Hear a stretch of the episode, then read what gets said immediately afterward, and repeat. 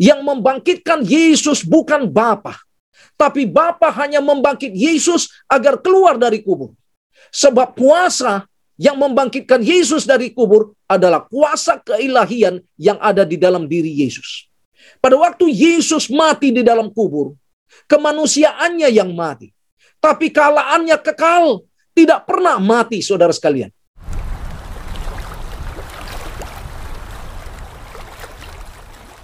Pekabaran firman Tuhan pada hari sabat ini berjudul Kasih Yesus.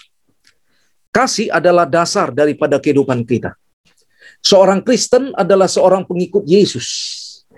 Kasih Yesus yang sudah memanggil saudara dan saya menjadi umatnya di jemaat ini.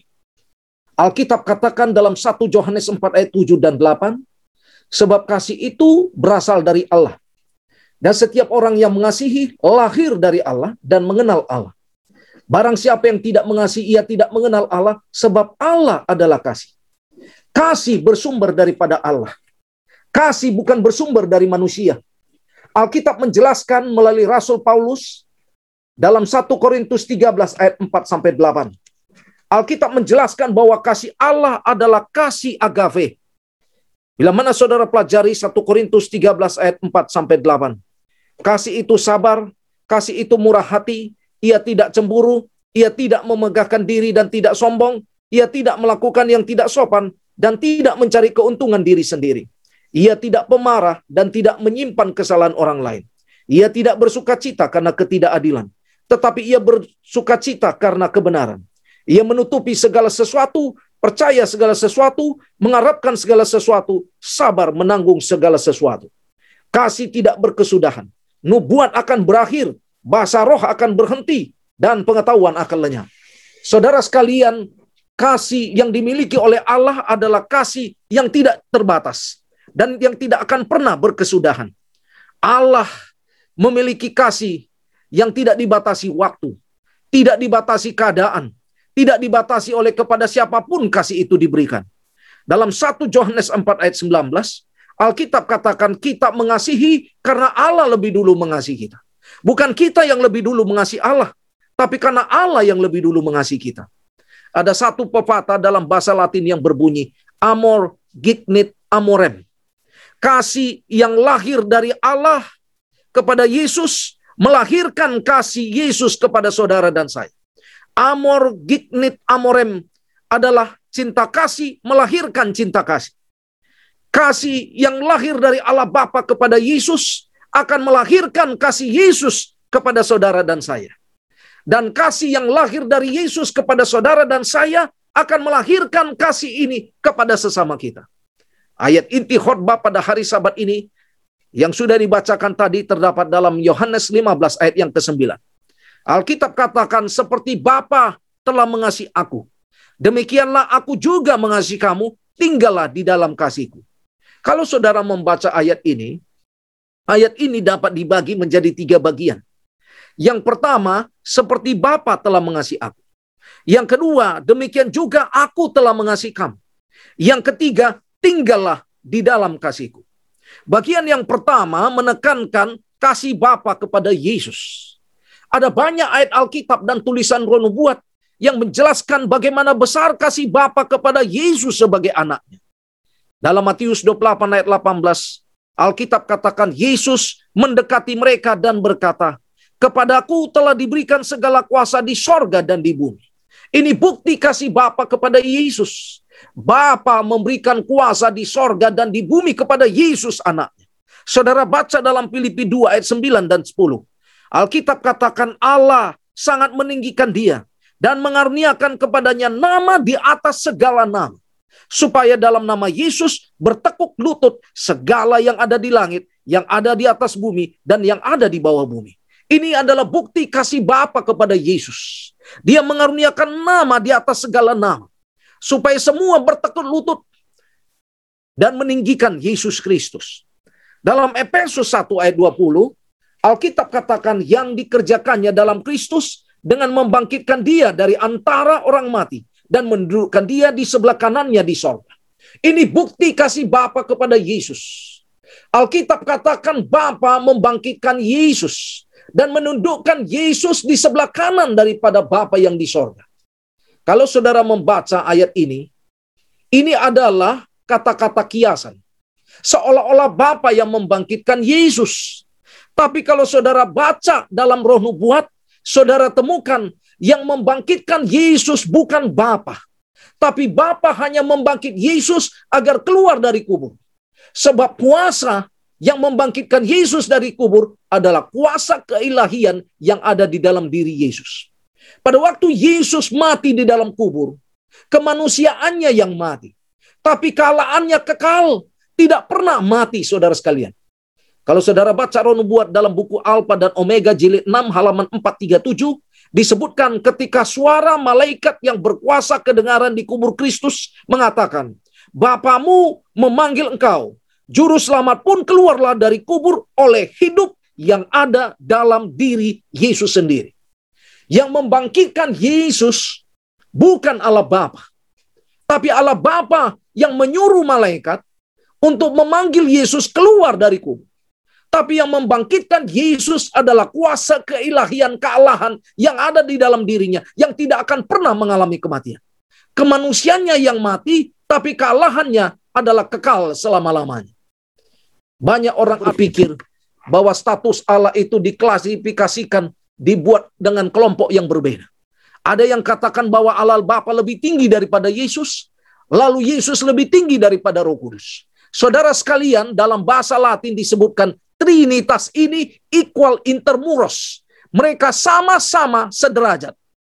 Allah Bapa bukan Allah Anak, Allah Anak bukan Allah Bapa, lalu Allah Roh Kudus bukan Allah Bapa, bukan Allah Anak, tapi Roh Kudus adalah Allah. Mereka sama sederajat. Mereka sama-sama Allah, memiliki kepribadian yang sama dan memiliki karakter yang sama. Pribadinya berbeda, tapi kepribadiannya sama. Saudara sekalian, Bapa tidak lebih tinggi daripada anak. Anak tidak lebih tinggi daripada Bapa. Bapa dan anak tidak lebih tinggi daripada Roh Kudus. Mereka sama sejajar, saudara-saudara. Mereka adalah kalahan. Kalau saudara baca dalam 1 Petrus 1 ayat 19 dan 20, melainkan dengan darah yang mahal, yaitu Yesus Kristus yang sama seperti darah anak domba yang tak bernoda dan tak bercacat Iya, Yesus dipilih sebelum dunia dijadikan. Tetapi karena kamu baru menyatakan dirinya pada zaman akhir. Saudara sekalian, rencana keselamatan sudah ada di sorga. Alkitab katakan ia dipilih Yesus. Seolah-olah Yesus dipilih. Ini adalah bahasa Alkitab, bahasa kiasan. Pada waktu rapat rencana keselamatan ada di sorga. Sebelum alam semesta diciptakan. Sebelum manusia diciptakan Sebelum Lucifer jatuh ke dalam dosa di sorga, rencana keselamatan sudah ada di sorga. Kalau saudara baca nubuat dalam buku kemenangan akhir dan tulisan-tulisan permulaan, saudara dapati pada waktu rencana keselamatan di sorga dibicarakan, malaikat-malaikat menawarkan diri untuk selamatkan manusia yang akan diciptakan, yang akan jatuh ke dalam dosa. Boleh saja yang menawarkan diri adalah pemimpin malaikat Lucifer sebelum kejatuhan. Tapi Bapa katakan darahmu tidak layak untuk selamatkan manusia yang berdosa. Hanya Yesus jalan kepada keselamatan. Dengarkan, Allah Bapa bukan jalan kepada keselamatan. Allah Roh Kudus bukan jalan kepada keselamatan. Tapi mereka adalah bagian daripada keselamatan. Satu-satunya jalan keselamatan adalah Yesus Kristus. Tidak ada Yesus, tidak ada keselamatan. Amin. Itu sebabnya dalam buku kisah 4 ayat yang ke-12. Tidak ada nama lain yang di dalamnya kamu diselamatkan selain dalam nama daripada Yesus Kristus sebagai jalan kepada keselamatan. Saudara sekalian, kalau saudara baca 1 Petrus 1 ayat 19 dan 20 ini, seolah-olah Yesus dipilih. Sebetulnya kata dipilih adalah hanya untuk memberitahukan kepada rapat dewan sorga, rapat keselamatan, bahwa Yesus jalan keselamatan. Kata dipilih. Itu sebetulnya pemberitahuan. Karena malaikat sebagai ciptaan, mereka tidak mau tahu. Mereka tidak tahu siapa jalan keselamatan. Itu sebabnya pemberitahuan. Itulah kata ia dipilih. Sebetulnya tidak ada jalan lain. Satu-satunya pilihan jalan keselamatan hanya siapa? Hanya Yesus. Lalu yang berikutnya saudara temukan secara teori disebutkan ini rencana keselamatan. Tapi sebetulnya ini adalah sifat alami Allah yang menyelamatkan. Sama seperti seorang bapak yang mempunyai anak kandungnya. Ketika dia melihat anaknya menyeberang jalan di mana banyak mobil yang lalu lintas. Tiba-tiba anaknya ditabrak. Saya mau tanya. Apa dia harus rencanakan dulu untuk selamatkan anaknya yang sudah ditabrak? Tidak demikian. Spontanitas. Karena dia punya sifat alami menyelamatkan anaknya. Demikianlah sifat alami yang menyelamatkan yang ada di dalam diri Allah kepada saudara dan saya.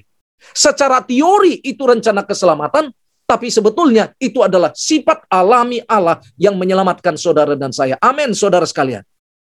Saudara-saudara sekalian, bagian yang kedua. Kasih Yesus kepada manusia. Kalau saudara baca dalam Yohanes 15 ayat 9, demikian juga kata Yesus, aku mengasihi kamu. Ada banyak bukti kasih Yesus kepada saudara dan saya. Kalau saudara mempelajari mengenai kristologi, doktrin tentang kealahan dan kemanusiaan Yesus, maka saudara dapati ada dua pengajaran. Pengajaran pertama yang mengatakan bahwa Yesus menjelma menjadi manusia 100% tanpa kealahan di dalam dirinya. Ini yang pertama. Yang kedua, doktrin yang mengajarkan bahwa ketika Yesus menjelma menjadi manusia, dia memiliki kealahan di dalam dirinya, dibungkus oleh kemanusiaannya. Menurut saudara, mana yang benar? Doktrin Kristologi.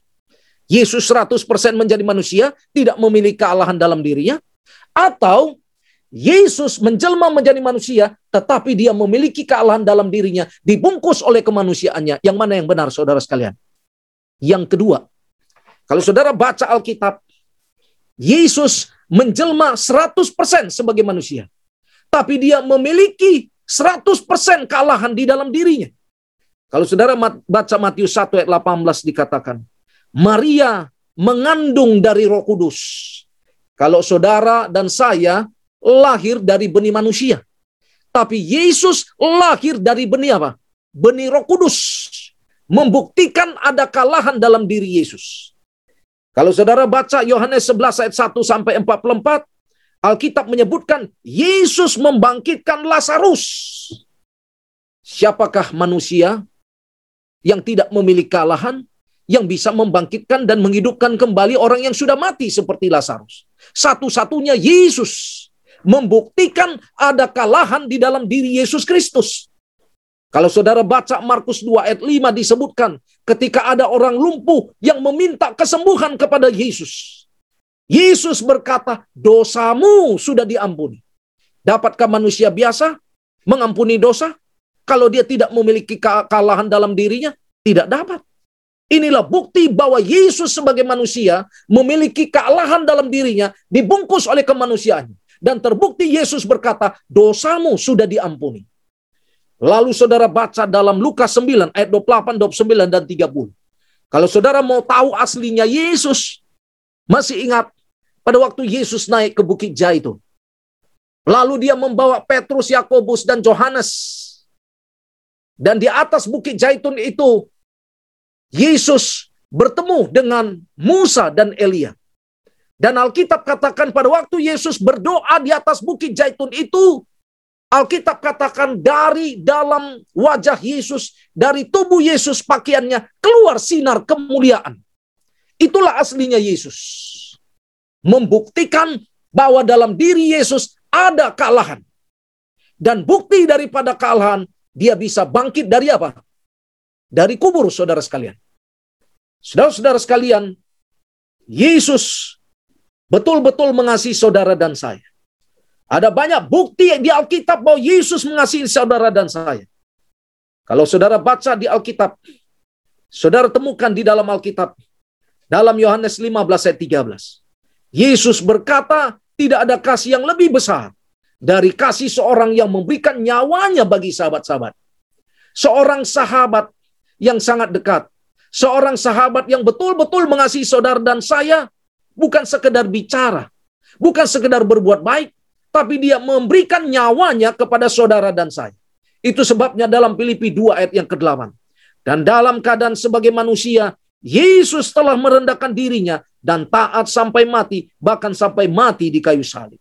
Dalam Roma 6 ayat 23, Yesus melepaskan manusia dari hukuman mati. Dalam 2 Korintus 5 ayat 19, Yesus mendamaikan manusia dengan Allah Bapa. Dalam Yesaya 53 ayat 3 sampai 5. Yesus tertikam karena pemberontakan kita. Ia diremukkan oleh karena kejahatan kita. Coba bayangkan saudara-saudara. Seharusnya saudara dan saya sebagai seorang kriminal yang harus mati tergantung di kayu salib. Tetapi justru kematian saudara dan saya digantikan oleh Yesus. Itu sebabnya Alkitab katakan, ia tertikam oleh karena kejahatan dan pemberontakan kita. Coba saudara bayangkan, pikiran kita berpikir tentang dosa, tapi kepala Yesus yang ditusuk mahkota duri. Coba saudara bayangkan, tangan kita melakukan dosa, tapi tangan Yesus yang ditusuk oleh paku.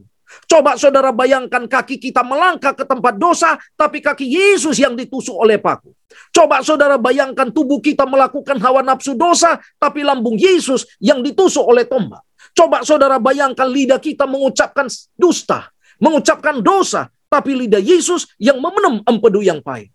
Itu sebabnya Yesus layak mengatakan kepada saudara dan saya dalam Yohanes 14 ayat yang ke-6, Akulah jalan dan kebenaran dan hidup. Tidak ada yang seorang pun yang sampai kepada Bapa kalau tidak melalui aku. Yesus sudah menggantikan kematian saudara dan saya. Kematian yang kedua, kematian selama-lamanya. Melalui kematiannya tergantung di kayu salib. Seharusnya saudara dan saya yang mati saudara sekalian. Ada banyak bukti kasih Yesus kepada saudara dan saya. Dalam Filipi 4 ayat 7, damai sejahtera Allah yang melampaui segala akal akan memelihara hati dan pikiranmu dalam Kristus Yesus. Dalam Mazmur 121 ayat 7, Tuhan akan menjaga engkau terhadap segala kecelakaan. Ia akan menjaga nyawa. Kasih Yesus yang menyelamatkan kita. Kasih Yesus yang memelihara hidup kita. Kasih Yesus yang memberkati kita. Kasih Yesus yang sudah menyembuhkan kita dari berbagai macam penyakit, termasuk penyakit virus corona. Saudara-saudara, kasih Yesus yang sudah menyelamatkan kita. Kasih Yesus yang sudah menyembuhkan kita.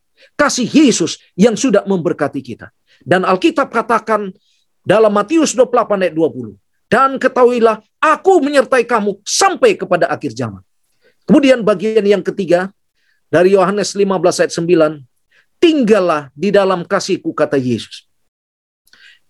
Yohanes 15 ayat 10, Yesus katakan, tinggal di dalam kasihku, dengan menurut perintahku, sama seperti Yesus menurut kepada perintah Bapaknya dan tinggal di dalam kasihnya.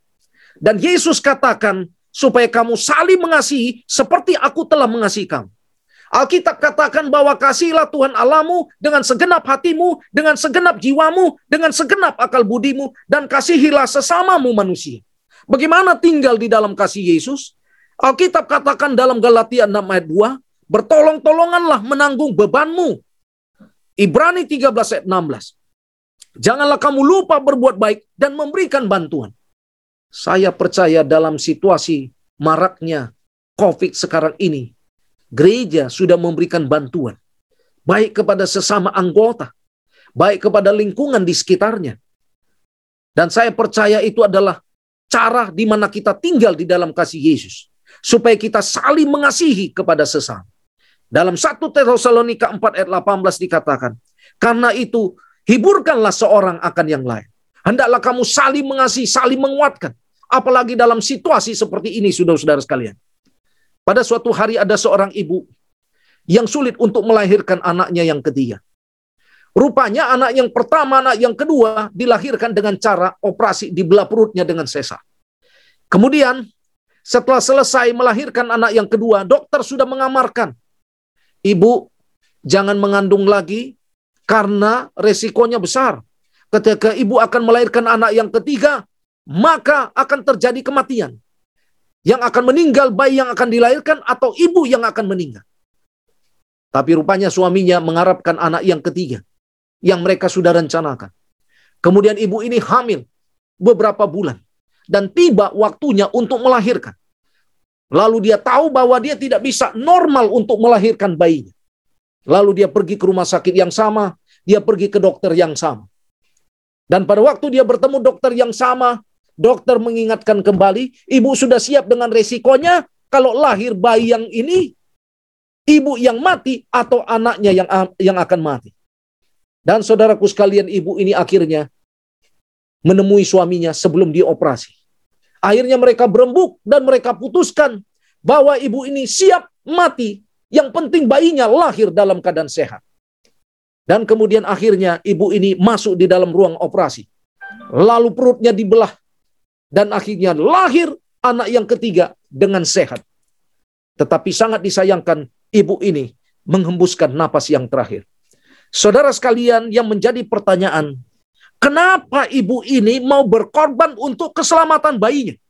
Jawabannya karena ibu ini sudah merasakan kasih sayang suami. Karena ibu ini sudah merasakan kasih sayang orang tuanya. Karena ibu ini sudah merasakan kasih sayang anak-anaknya.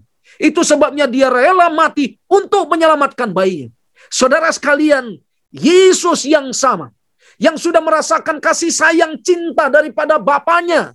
Itu sebabnya dia rela mati untuk menyelamatkan saudara dan saya supaya kita lahir baru di dalam Yesus Kristus. Alkitab katakan dalam Yohanes 15 ayat 9, Yesus mengasihi kita karena dia sudah mengalami dan merasakan kasih Bapa. Alkitab katakan dalam Yohanes 15 ayat 12, Yesus mau supaya kita saling mengasihi. Sama seperti Yesus mengasihi saudara dan saya melalui kematiannya di kayu salib untuk menebus saudara dan saya. Yesus katakan tinggallah di dalam kasih. Karena kasih Allah di dalam Yesus. Dia sudah menciptakan alam semesta dan menciptakan saudara dan saya. Karena kasih Allah di dalam Yesus, Dia sudah menyelamatkan, memelihara, menebus kita dari hukuman dosa. Karena kasih Allah di dalam Yesus, Dia sudah menyempurnakan keselamatan kita untuk tiba di sorga.